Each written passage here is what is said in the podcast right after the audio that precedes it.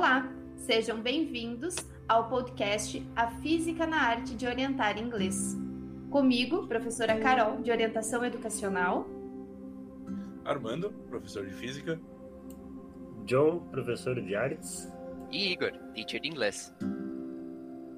No nosso primeiro episódio de hoje, falaremos sobre as possibilidades de avaliação interdisciplinares dentro de um contexto de ensino remoto.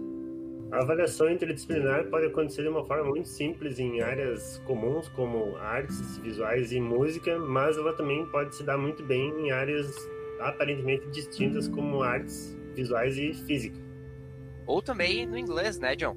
Eu tenho um projeto que eu desenvolvi com os alunos do sétimo ano, uh, onde a gente estudou sobre o Van Gogh e a gente usou a informação que estava disponível lá no site dele, que está em inglês, e por isso a gente conseguiu fazer um trabalho bem legal unindo a arte também a língua inglesa. Eu acho que o Armando e a Carol têm um pouco mais para falar sobre essa área interdisciplinar também, o projeto que vocês desenvolveram, né, Armando?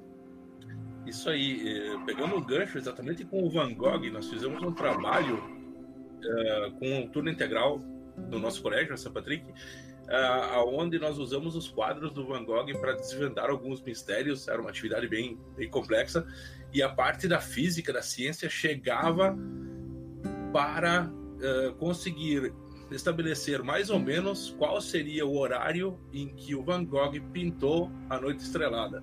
Foi muito show, gente. É isso mesmo. Eu lembro que eu trabalhava com linguagens e nós trabalhamos então com a pedagogia da investigação. Né? Temos esse nome, inclusive, a gente investigava é, onde que as obras tinham sido pintadas e existiam algumas relações é, junto com o objetivo principal do projeto, que era é, o nome do projeto, inclusive, era Escola de Espiões, né? A gente, eles tinham que descobrir uma, um roubo que tinha acontecido. e eu acredito que a gente conseguiu incluir nessa atividade interdisciplinariamente, é, conseguimos abordar inúmeros conhecimentos, né, de várias especialidades simultaneamente.